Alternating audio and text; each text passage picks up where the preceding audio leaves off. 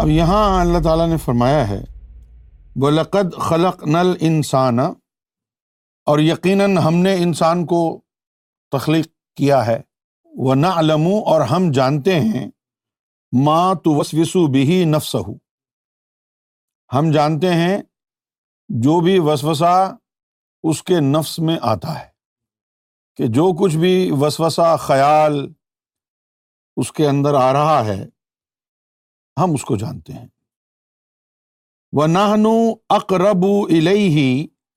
من اکرب الورید اور ہم نہنو الہی من حبل الورید اور ہم اس کی جو شہرگ ہے اس شہرگ سے بھی زیادہ ہم اس کے قریب ہیں اس آیت کو پڑھ کے عام آدمی جو ہے بہت ہی بڑی غلط فہمی کا شکار ہو جاتا ہے ہر عام آدمی خاص طور پر یہ جو دنیاوی تعلیم حاصل کر کے پڑھا لکھا کہلانے والے جو لوگ ہیں جیسے کہ جب میں کراچی میں تو رہتا تھا تو میرے دوستوں میں کچھ جماعت اسلامی کے لوگ بھی تھے تو ان سے جو ہے میری گفتگو ہوتی تھی تو وہ یہ کہتے تھے کہ ہمیں کسی کے بزرگ کے پاس جانے کی کسی وسیلے کی کیا ضرورت ہے اللہ تعالیٰ تو ہمارے اندر جو خیال آتا ہے اس کو بھی جانتا ہے اور اللہ تعالیٰ تو ہمارے شہرک سے بھی زیادہ ہم سے قریب ہے اکثر جو ترجمہ کرنے والے ہیں قرآن مجید کا انہوں نے ترجمہ کچھ اس طریقے سے کیا ہے کہ آدمی کے کچھ پلے پڑتا نہیں ہے کہ کیا ہے یہ ورڈ ٹو ورڈ لیکن پھر مولانا مودودی صاحب جو تھے انہوں نے اردو کے اسلوب میں ترجمہ کیا جیسے کہ اب یہ کہیں کہ اور ہم نے انسان کو بنایا ہے اس کے اندر جو بھی خیالات آتے ہیں ہم اس سے باخبر ہیں کیونکہ ہم اس کی شہرک سے بھی زیادہ اس سے قریب ہیں تو اب وہ جو میرے دوست تھے جماعت اسلامی میں میں ان کو یہ کہتا تھا سرکار سے سنا تھا نا میں نے تو تو میں ان کو کہتا تھا کہ یہ عام آدمی کے لیے نہیں ہے کہنے نہیں صاحب یہ سب کے لیے ہے میں نے کہا بھائی اچھا اگر یہ سب کے لیے ہے تو اللہ تعالیٰ کو تو سارے خیالات آپ کے پتہ ہیں آپ دعائیں کیوں کر رہے ہیں آپ دعا کیوں کر رہے ہیں دعا کرنے کی تو ضرورت ہی نہیں ہے آپ کو کیوں نہیں ہے ضرورت کیونکہ اللہ تعالیٰ فرما رہا ہے وہ نہ علم ہوں ماں تو وس و بھی نفس ہو کہ جو کچھ بھی خیال تمہارے نفس میں تمہارے اندر آ رہا ہے ہم وہ جانتے ہیں جب اللہ تعالیٰ جانتا ہے آپ کے خیالات کو بھی تو دعا کرنے کی کیا ضرورت ہے وہ نہنو اقرب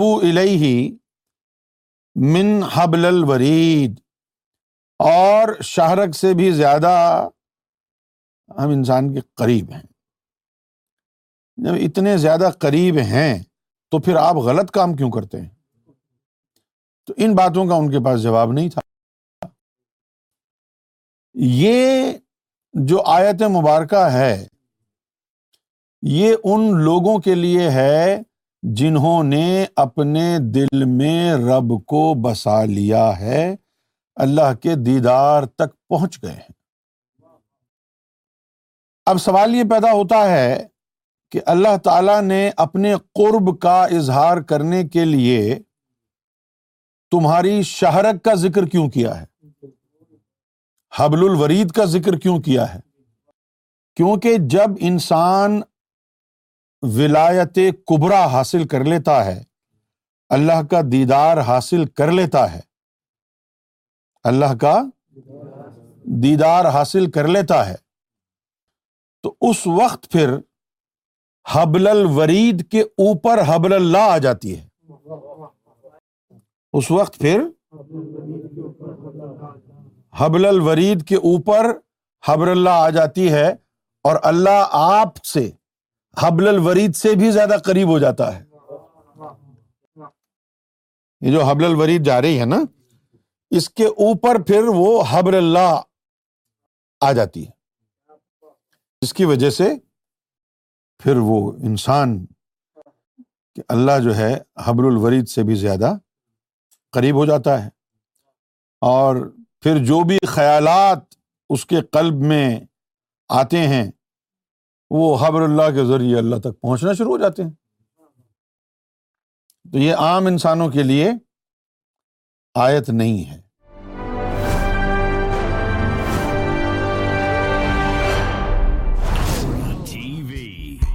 bringing light, love, and peace in your life.